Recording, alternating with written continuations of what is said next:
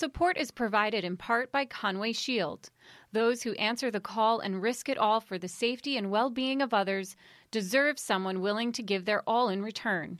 Conway Shield is built on the shoulders of three service legacies. Customizing the nation's very best firefighting shields has expanded to providing the most effective technology, tools, and training for today's fire and law leaders. Learn more at conwayshield.com. You for listening to the Leadership Under Fire Humanizing the Narrative podcast.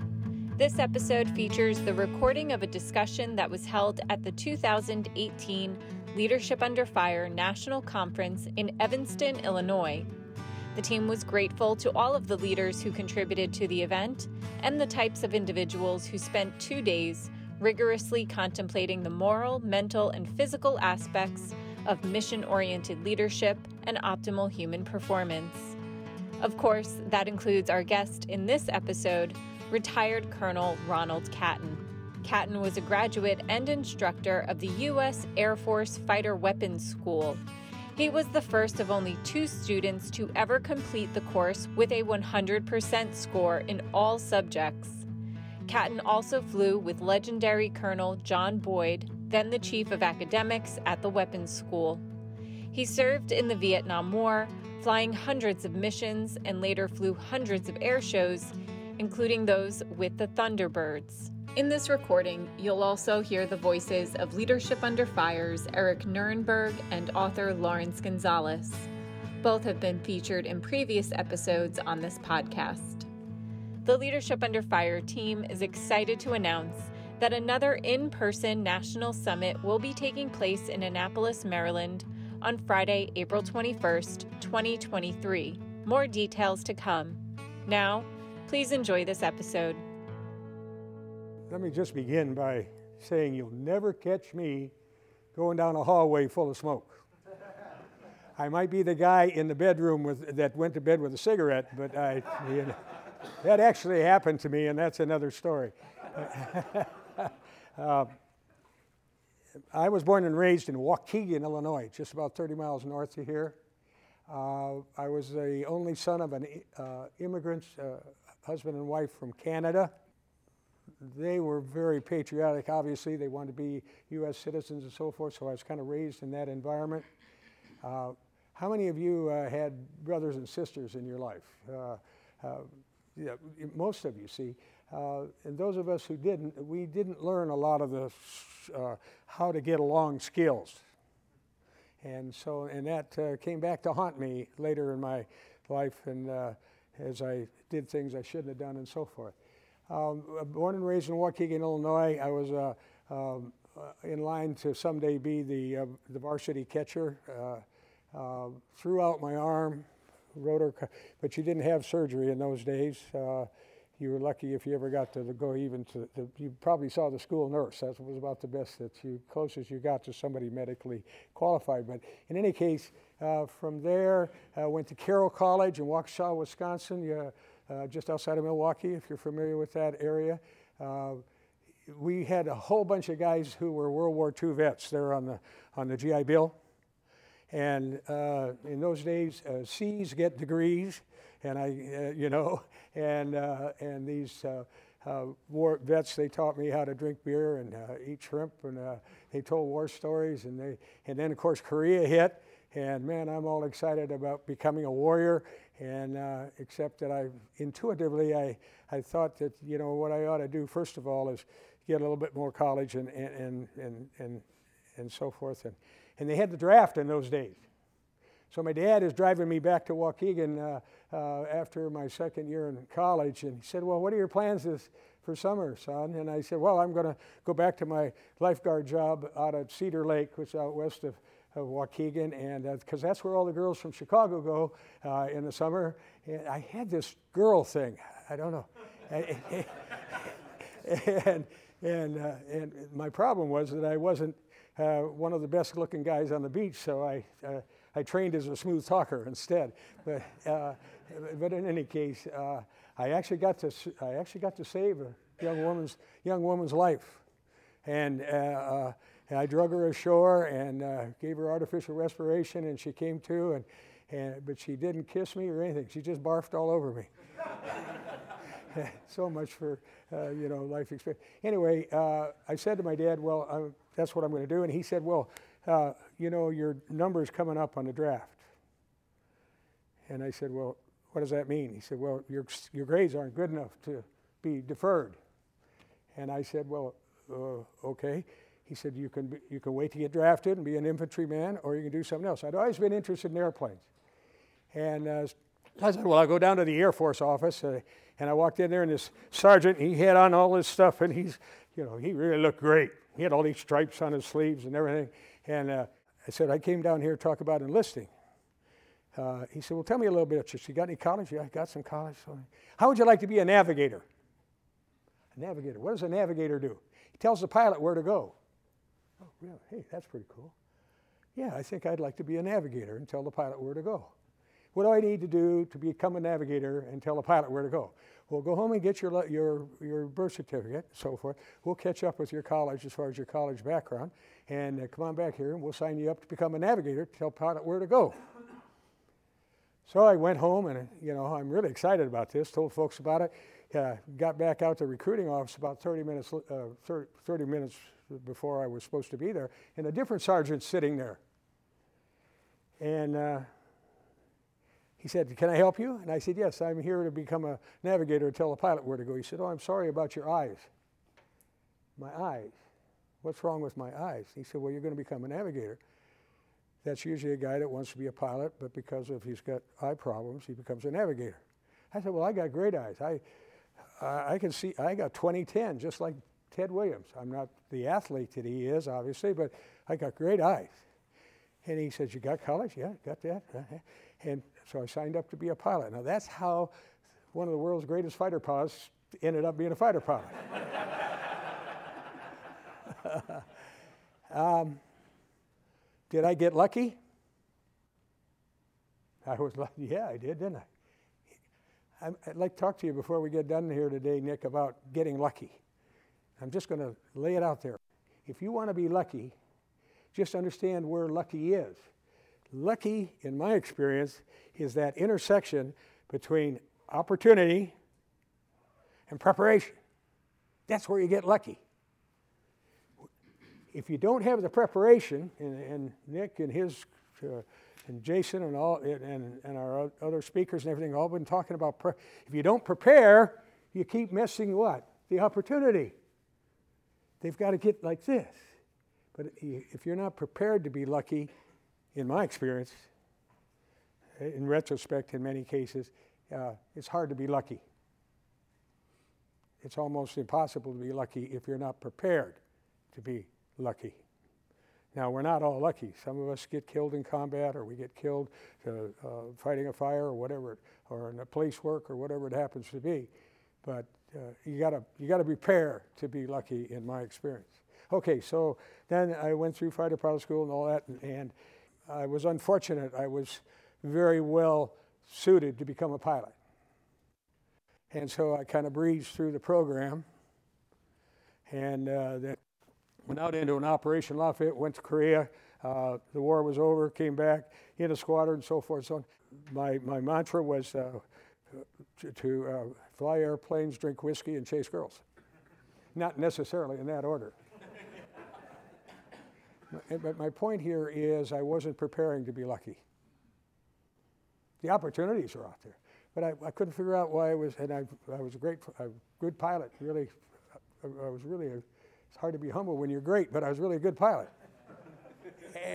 and so I'm, I'm uh, going along, and fortunately, somebody, a senior officer, Perry Lusby was his name. He took an interest in me. And why, I have no idea, but he took an interest in me and uh, he, he, uh, asked me to become a part of his standardization evaluation team, which is a, where you go up as a check pilot. You're a check pilot, is what you are. You go up and you make sure the guys know what they're doing and are doing it well. And it's a flying safety thing that you have to go through every year. And, uh, and, and, it's the top of the food chain in a, in a fighter, fighter outfit if you're on the stan eval team. And, and so I did. And then an opportunity came by uh, to attend the Air Force Top Gun School. uh, called the Fighter Weapons School. Did you all get a brochure that showed pictures? Uh, they showed the pictures, and I'm standing there in my G suit with with my bow. That was that was me when I was lean and mean, at about 165, 170 pounds, thinking that I was 220 pounds. That where is that gentleman? That's a great big guy here in the. I mean, this guy. He's, yeah, he's over there. And I don't, I don't mean to embarrass you. I thought I was that big at 165 pounds. And, and of course, that's why I've got a bad shoulder and two steel knees, you know. I, I, I did, but any, uh, so in any case, uh, then I ran into Boyd, and um, I'll turn it back. Well, uh, some of us have testimonies of, of how John Boyd really changed our lives, although we never met him. And you have the distinction of having been a student of Boyd's and a protege, and later a, a confidant of, of John Boyd's. And so please tell us um, who he was, but, but more importantly, how he, how he impacted your life. Okay. You've read the book, and you remember the chronology in the book uh, talked about how I walked into, I, I entered his classroom with uh, uh, 12 other guys. I was the one of tw- uh, actually 12. Can't, fighter pilots can't count. Anyways, it's 12 of us in the room, and and uh, we're all candidates to become fighter weapons instructors. It's the Air Force Top Gun School, et cetera, et cetera. And uh, as I say, I had a pretty high opinion. I did not have what you guys talk about so much, which is humility.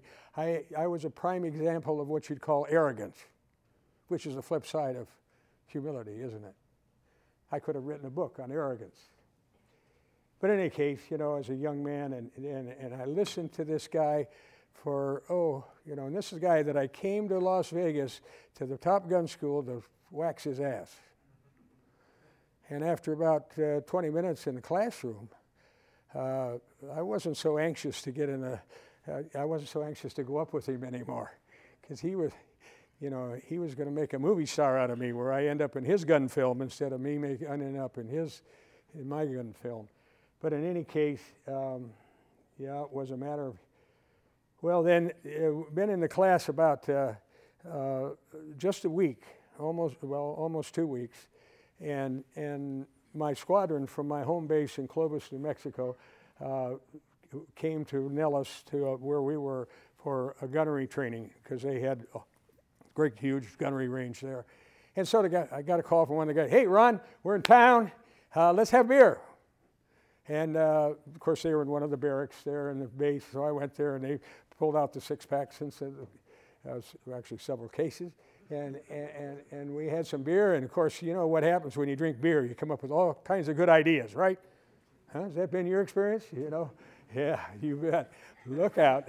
Anyhow, so we decided to go to town and um, uh, drink some more beer and watch the girl, uh, the dancers and the shows, you know, and, and have fun together. Well, so they all took off, and, uh, and you read the story here uh, how uh, I and my beautiful, I, I, had this beautiful Corvette. That Corvette today would be worth about $250,000. And, and, and that Corvette, uh, at the time I bought it, was $4,600, brand new, you know, in 1959 beautiful, uh, 50, excuse me, 56. Anyway, so uh, I go to the, so, uh, so I'm all dressed up now to go downtown. I go through the gate, and the guy didn't salute me. What the hell? I put it back in reverse, backed up, chewed him out, put her back in, and boom, off I went and down the. He said, You got to be kidding, Captain. No, I'm just telling you the truth. This is how it was. And of course, uh, how many of you smoke or have smoked? You know that you know, if you're smoking, the cigarette can get caught on your lip, and your fingers go out through the burning ash on the tip of the cigarette, and you burn your fingers in here, and the hot coals fall to the floor of your shiny Corvette. Whoa, Mayday, Mayday, we got a problem here. So you can imagine if you were behind me, eh, you, you can imagine how the Corvette was kind of. and uh, all of us, and I came up, and I still hadn't found the coal yet. And uh, there was a gas station over here. I whipped across traffic, and I got into this gas station, shut that puppy down, going down here, got, got, got uh, that uh, burning ember in control. You don't believe this, do you? Most of what I'll say today is true. so, so I, I get, I get take care of this, this, this burning end here, and, and when I come up, here's a police officer standing there. And he wanted my name and, you know, all of the goodies. And uh, he said, Have you been drinking? And I said, No, sir, I haven't been drinking. I, I didn't say this, but I thought, I haven't been drinking, I've been guzzling. And, but anyway, I, I tried to persuade him uh, that I hadn't been drinking. Well, they didn't have the, the tests, they, in, in, in, this was 1959 we're talking about. They didn't have the, the tests that they have now. Uh, they made you walk a straight line. He was so convinced I'd been drinking, he didn't ask me to, he didn't even ask me to walk the straight line. He said, he said why don't you follow me uh, to the police station? And so I followed him to the police station very slowly. And we got to the police station. And again, I went through uh, the process of uh, trying to persuade him that I hadn't been drinking excessively. And I lost all credibility when I puked on the floor. and so I spent the rest of the evening in jail. And the, um, the officer of the day came out and, and took me back to the base and so forth and so on. And uh, the next morning, I had the world class chew out by the commandant, and he grounded me, took the keys to my Corvette. Uh, he, the only reason that I didn't get court martialed was that my, my boss back in Clovis uh, had shot an ME 109 off his ass in combat over Europe in World War II. And he didn't want to embarrass him by, sending, by flunking me out of the school uh, for my DWI and so forth and so on. So John Boyd then was the guy I had hit absolute rock bottom. Sometimes, uh, what I learned from that later, in retrospect, is sometimes you gotta hit rock bottom before you wake up and before you realize that the things that you love to do, you're about to lose it. And I can remember vividly, just as it was yesterday, and I'm glad it wasn't. Yeah, I went out into the hot Nevada sun and where, am I going to go? I don't know. I, I, I know Captain Boyd. I'll go see him, the head of academics, the guy that I'd been in the classroom with. And you read about it in the book. And I went and explained to him that my dream was gone. I wanted to be an, I wanted to wax his ass, and I wanted to become an instructor in the school. And all that, that dream was gone. Was there anything I could do to recover? rock bottom, absolute rock bottom. And I'll never, he, he, he was sitting in a high tech uh, chair, one of those that swivel all the way around, you know. That was a high tech chair uh, in 1959.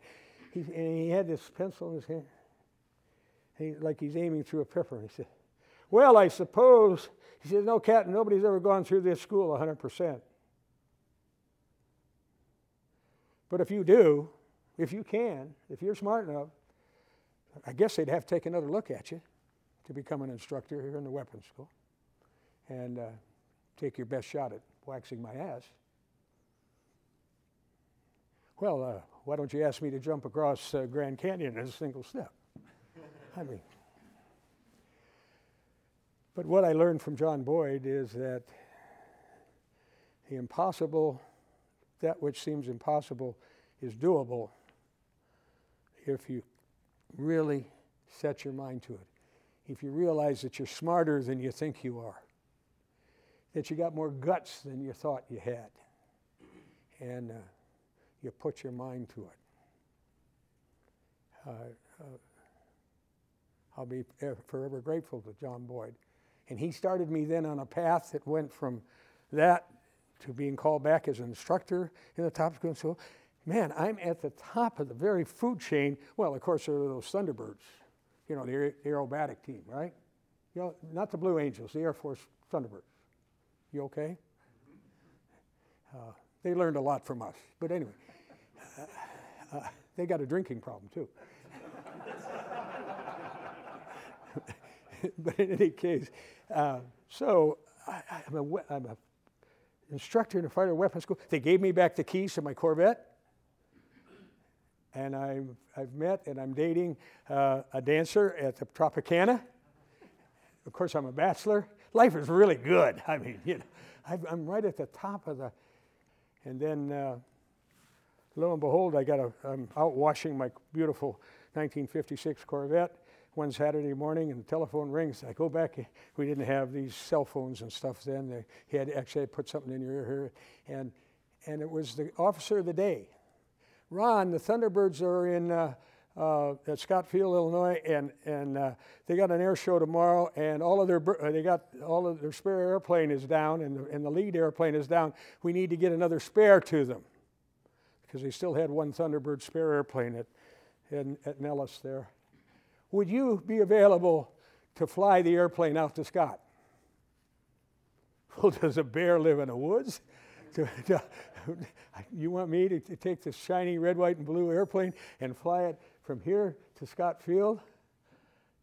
Play like I'm a Thunderbird? Whoa, you bet I'm available. He didn't tell me how crappy the weather was at Scott. Like thunderstorms, driving rain zero zero. So I flew to Oklahoma, Oklahoma City, refueled because we didn't have drop tanks on the on the Thunderbird airplanes. And then now I'm going to Scott Field from there. And uh, I waited until it got to be night because usually the thunderstorms will recede at night, right? So, uh, and we didn't have all the fancy instruments they have now. All of our instruments were round. You heard uh, uh Joe refer to that a little earlier. This is World War II technology. And so I got to Scott and um, got a of approach control, the radar, and a Roger Thunderbird 8. Thunderbird 8. This drunk is Thunderbird 8. I mean, you know, that, from, that, from that experience with John Boyd. And uh, I'm taking the liberty of telling a story, and it's almost over. Uh, so, uh,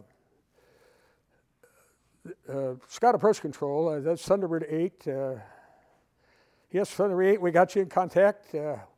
be advised that Scott Field is below minimums. What are your intentions? Roger, this Thunderbird 8, I'm going to land. Uh, repeat again, uh, Thunderbird 8. Uh, Scott Field is below minimums, which is to say you got to go to your alternate. You can't land here. And I'm thinking in my mind, hey, the show's got to go on. These guys got to have this airplane tomorrow, and I got to get this puppy on the ground so that they can have this airplane tomorrow. Right? And I'm a fighter weapons school instructor, right? And I'm a recovered drunk, right? so uh, uh, they hand me off now to ground control approach. Now, in the airplanes today, we have instruments where you can fly the instruments down. As long as you keep the needle centered, it'll take you right down to the threshold of the runway. It's called an instrument landing system. In those days, you had a guy sitting out in a little shed with a radar thing going around, and he was looking at your blip on his radar screen, and he'd say, uh, Roger, you're uh, to the left, you're to the right, you're high on a glide path, you're low on. He'd talk you all the way down. So the approach control turns me over to the ground control approach guy, and this young guy comes on, a young guy, probably in his 20s, uh, like I am. Yeah, Thunderbird uh, 8, uh, be advised we're, uh, uh we are no longer uh, below minimums, we're zero, zero. What are your intentions? Zero visibility, zero ceiling. And we have thunderstorms in the area. Yeah, I knew that. And what are your intentions? Roger, I'm going to land. And then this voice comes over the radio. Sounded like my dad. Good evening, Thunderbird 8. This is Scott Approach Control. Voice is way down here, you know. Son, I understand that you want to land. Call me son. and, uh, and I, and of course, what he is, he's a, he's a master sergeant that's been on that radar scope for years and years and years. And, and, and, and I said, Yes, sir. I mean, I recognized immediately this guy was somebody that had been on that scope for a long time. He starts guiding me down. Uh, Thunderbird 8, uh, left, left of uh, center line, uh, slightly below glide path. Didn't tell me what to do. He just told me where I was. So come back a little bit on the stick, move over to the right, and he, he took me down the. Are you with me? The hair coming up on the back of your neck? And it is on my neck because I'm thinking about it again. Down and down and down. Uh, Thunderbird 8, understand you're going below, minimums. Keep coming, son. Nothing out here. I'm flying the heck out of this. And he said, All right, uh, lift your nose to get into a landing attitude. Here's a guy on a radar screen. He knows where I am on that screen. He's looked at it so many times for so many years. He said, Lift your nose. I lifted my nose. I'm on the runway. And the runway lights start going by like this. God, it's hard to be humble when you're great.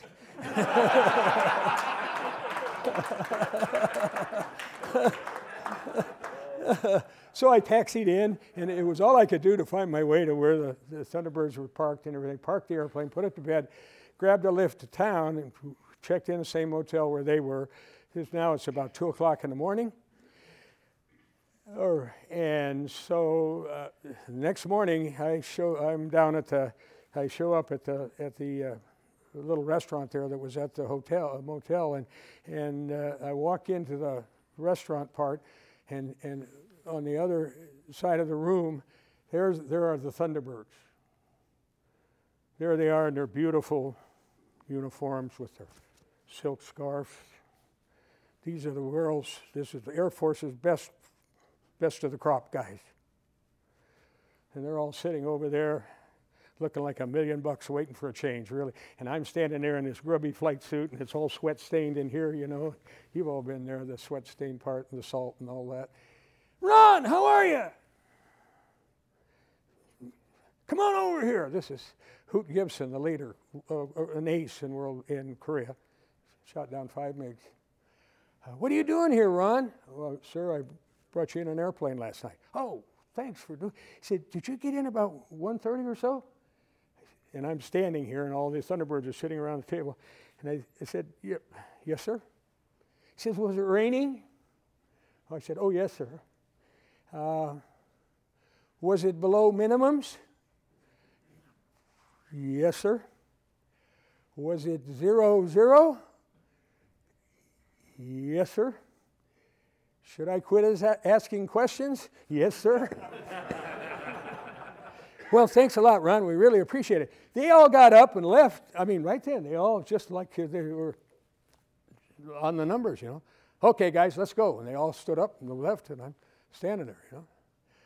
And uh, so uh, I turned around and uh, had my breakfast, made my way out to the base and I'm out there with the crew chiefs and I'm listening to them critique the show and, and the Thunderbirds are doing all their stuff, you know, and I'm, I'm watching all this and say, wow, this is, you know, this is really, you can imagine, you know, and, and so then when they finish the air show, now they're going to fly back to, to uh, Las Vegas.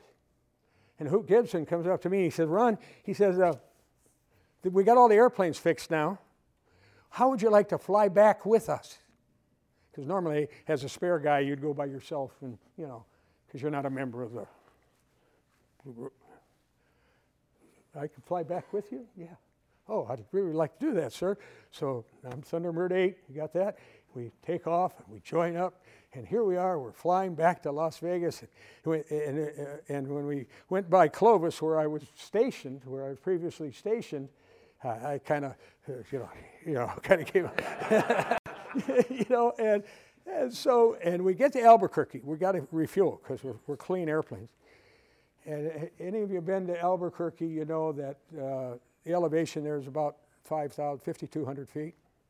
And they grow the world's largest thunderstorms there. They go up to 50,000 feet, a thunderstorm to 50,000 feet. And these are big mothers. And I mean, they dump, they, they don't get much rain in, in, in Albuquerque, New Mexico. But When they do, the whole, the whole, you know, they really, really gets with it. So we arrive there, and you can't, we can't all go down together because of the weather. So we get over the beacon, the radio beacon, and uh, lead and two go down through the, the gunk and the thunderstorms around, and, and the rest of us go around the pattern. And then three and four go down, and then four and five go down, then five and six go down, and now it's time for seven and for us to go down. So it's our, our turn now, and uh, I'm, of course I'm out there it's, it's weather here, you know, and I'm out there flying, keeping the light on the star, light on the star, light on the wingtip, on the star on the side of the airplane. That's your position. Do whatever you have to do to keep it there. And the number seven gives me this.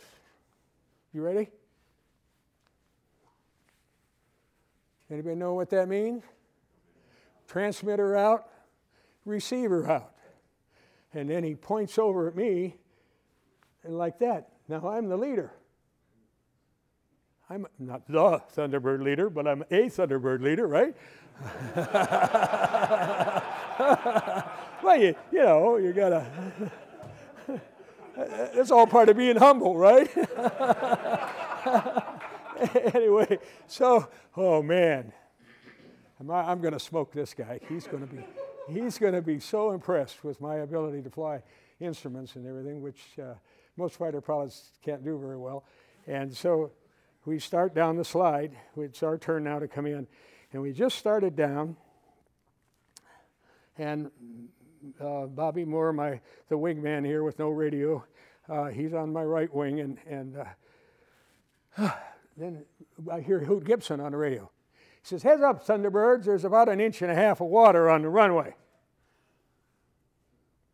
Which meant watch out for hydroplaning, right? and maybe don't expect to stop as quickly as you might otherwise. You deal with hydroplaning, don't you, with your big trucks when you're, a, when you're responding to a, a, fire and it's been raining and so forth. You got to be careful. You don't. So of course I hear this and eh, no sweat. And we come down and we break out and there's the runway right there. And check out Bobby Moore and he's actually he was over on the left wing. I give him a t- checking him out here and, and great runway's right there. It's a short runway, it's right there. I'm going to put this puppy in about the first 100 feet of that runway. And when you're landing in a formation, what happens is that here's the element leader and here's the wingman. And when you touch down, the wingman pulls his drag chute first. He gets a good chute. He comes over the radio and says, Good chute. And then the leader of the element, he pulls his drag chute to, to be able to slow down. You got that? First, of, no chute. Uh, if he calls no chute, if his chute doesn't work, uh, then the leader moves over as far as he can to the right because he knows this guy's going to come whistling through because he can't slow down fast enough. Or he's slowing down at a, he's not slowing down as fast as he would ordinarily with a drag chute. So we come in and we put that puppy, I, I can't tell, I could spend all day just telling you how great that landing was, but we. touched it down. Rolling on. I don't hear anything from Bobby. I wonder why. He hasn't got any radio. I knew that. I look back, sure enough, he's got a good chute. And I look up ahead, and I haven't got much runway left uh, because the F-100C that we were flying didn't have flaps. And those of you who have any uh, experience in aviation know that flaps allow you to land at a much slower speed than if you didn't have flaps. But that particular model that we were flying didn't have, didn't have flaps. So now I'm a, I'm a high speed, uh, uh so okay, that's great. Uh, now I understand what's going on. I pull the drag chute. That sucker doesn't do it, it doesn't cigarette roll. It doesn't uh, Mae West, split in half. It falls out on the runway. the whole canister just falls out on the runway. Now, this is a Thunderbird aircraft maintained by the pick of the crop maintenance guys, and it drops out on the runway. Now, now I'm really in trouble because I'm going down that runway. Uh, and I'm hydroplane. I, I know I'm, I, I, I got to really be careful on the brakes. Really. I came in on those brakes like, like a father might touch his. Not like this, but. and you know what that airplane did? It did a 180 degree turn on that runway, and I'm going down the runway backwards. That's true. True. True. Saw the headlines. You know, they say just before you die, you, you know, substitute pilot crashes Thunderbird. And then, just like in the firefighting business that happens so often, I had an epiphany. That's when you figure out momentarily what to do, right? And I added power, going down the runway backwards, jet engine, I added power, and that puppy came to the nicest, smoothest stop you can imagine. God, it's hard to be humble when you're great.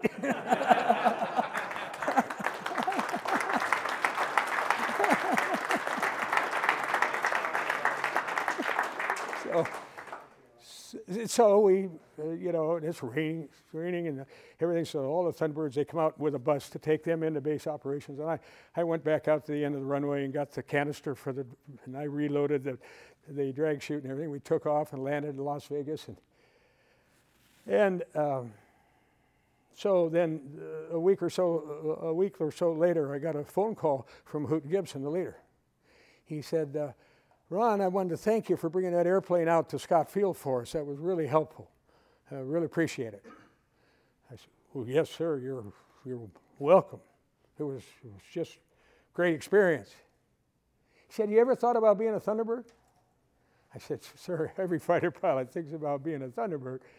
Uh, but uh, I, I would never you know, every year we had 100 fighter pilots recommended by their various uh, commanders and everything apply for two jobs. So the odds were 100 to 2, or however you figure out.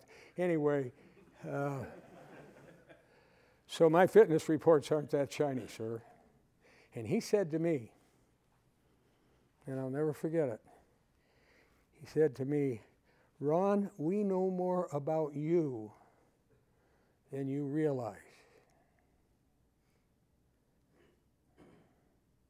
And of course, then, of course, it went out. And, but I want to make a point right here. The people that you work for in your group, wherever it happens to be and everything, they know more about you than you realize. You're being watched 20, you're being watched every moment of the day by your peers, by your supervisors, and so forth and so on. So, what I learned from that was, you know, try to be all you can be all the time instead of just, you know, once in a while. But that was what that experience with John, and John Boyd has no respect at all for Thunderbirds. He thought we were a bunch of fancy boys with fancy uniforms and fancy scarves. And he was right but we were representing the Air Force, and, and that was an important mission. And, but my point is that uh, that's the impact that he had. And I went from there to uh, become a leader in combat and so forth and so on. And, uh, but thank you for the question. Leadership under fire, and, and most of the folks in this room are proponents of, of rigorous study and, and critical thought. And as you well know, John Boyd was obsessed with analysis and synthesis every moment of the day. And among many other things, ultimately, he became an expert about thinking and, and learning. So if we read the book, we, we learn about the, uh, the long and late night phone calls that he gave to, uh, um, to some of his trusted confidants, and you were certainly the recipient of, of some of those. Just interested, what did he teach you about the value of deep thought and, and reflection? He taught me that, well, he, he, was a pain in the ass to begin with, because he'd call at 3 o'clock in the morning. And the telephone would ring, and my wife, we had the phone and she'd pick it up, and she'd just say, It's John. yeah, John, Ron here. Um, I'm working on such and such. Whatever. Do you think the word, w- word would or could be better as I'm explaining whatever it was that he was explaining, John, it's three o'clock in the morning. Well, well, what do you think, Ron? I say, I'd have him read the sentence, you know, and. I say, uh, well, John, uh, I think uh, uh could would uh, would work the best. He said, right, I'll put wood in there. See,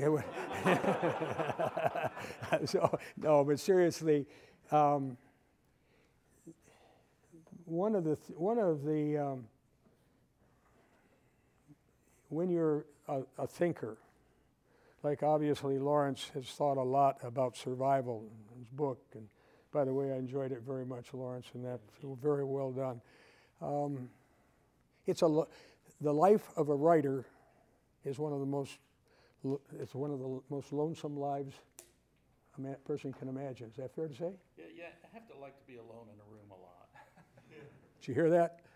You have to like to be alone.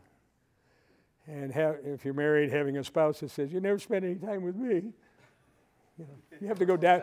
You have, you, are not doing anything. Why don't you come and help me? There you go. so anyway, anyhow. Um, John Boyd needed someone to bounce ideas. We all need a backboard in our life, someone we trust. Someone we trust. In many cases, it's your spouse or, or, or another, another or somebody at work or whatever. We all need that backboard to test our ideas, to verbalize. And, and, and the most critical and d- the deepest thinkers, they, they kind of get wrapped around the axle. I, I, don't know this experientially. I just have been told this because uh, I'm not that deep a thinker. But it, it, it's, it's it, frankly, uh, they need somebody to kind of bounce it off, hear themselves say something, and it comes back to them. And, and that was my role as his trusted friend and, and former student. I keep coming back to this word trust. If I may just have a moment, may I address that for a second? Um, how important is trust in your profession? If it is, nod your head. That's okay. If it isn't, give me this. All right. How important on a scale of 1 to 10? A 2? A 10, probably, huh? Or close to it. Huh? Well, if it's that important, how do you define it? If you can't define it, how can you get it or expect it? You've thought about that? Don't tell me about being trustworthy if you can't define what you mean by trustworthy. How can I be trustworthy if I don't know what it is? And if I leave you with anything today, I would like to challenge you to give some serious thought to what that word really means because it, because it, it is important, whether you're a fire, a fireman, a firefighter, or whether you're a, a, a pilot or, or attorney or whatever you whatever your profession.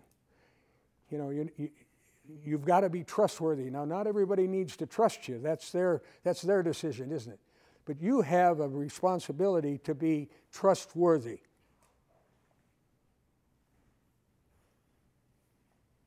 So, how do you define it? Well, Here's how we define it, and, and I hope you take this with you and then build on it. Just three things from our perspective honesty, truth, whole truth, but nothing but the truth, understanding that a thousand years ago or so, a lot of people thought the world was flat. So we tell the truth to the very best of our ability.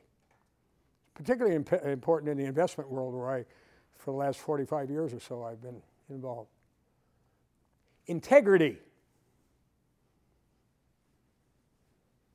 Doing what you say you're going to do every time, on time, exactly as expected, understanding that stuff happens. And when it happens, boss, you'll be the first one to know so that you can make alternative plans so we don't fall on our butt here. Integrity. Doing what you say you're going to do on time, every time exactly as expected.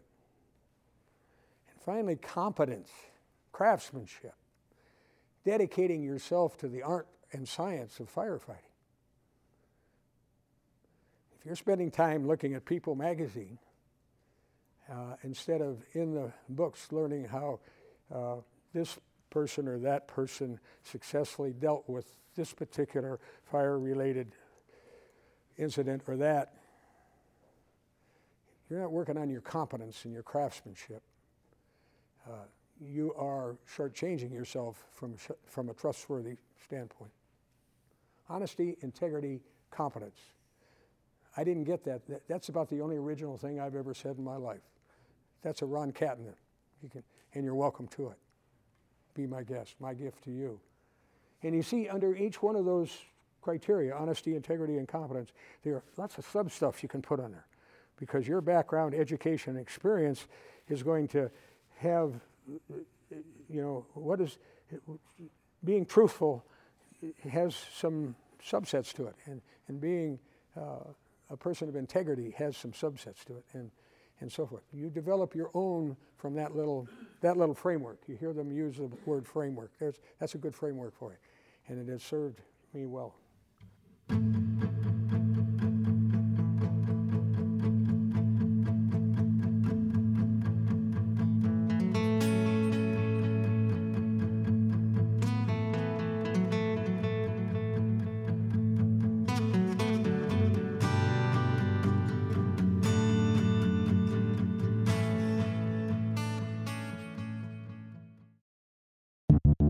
Leadership Under Fire podcast provides a platform that helps to prepare performance leaders to navigate the moral, mental, emotional, intellectual, and physical rigors in high risk and ultra competitive settings by developing strength of mind, body, character, and critical thought. For more on this, visit leadershipunderfire.com.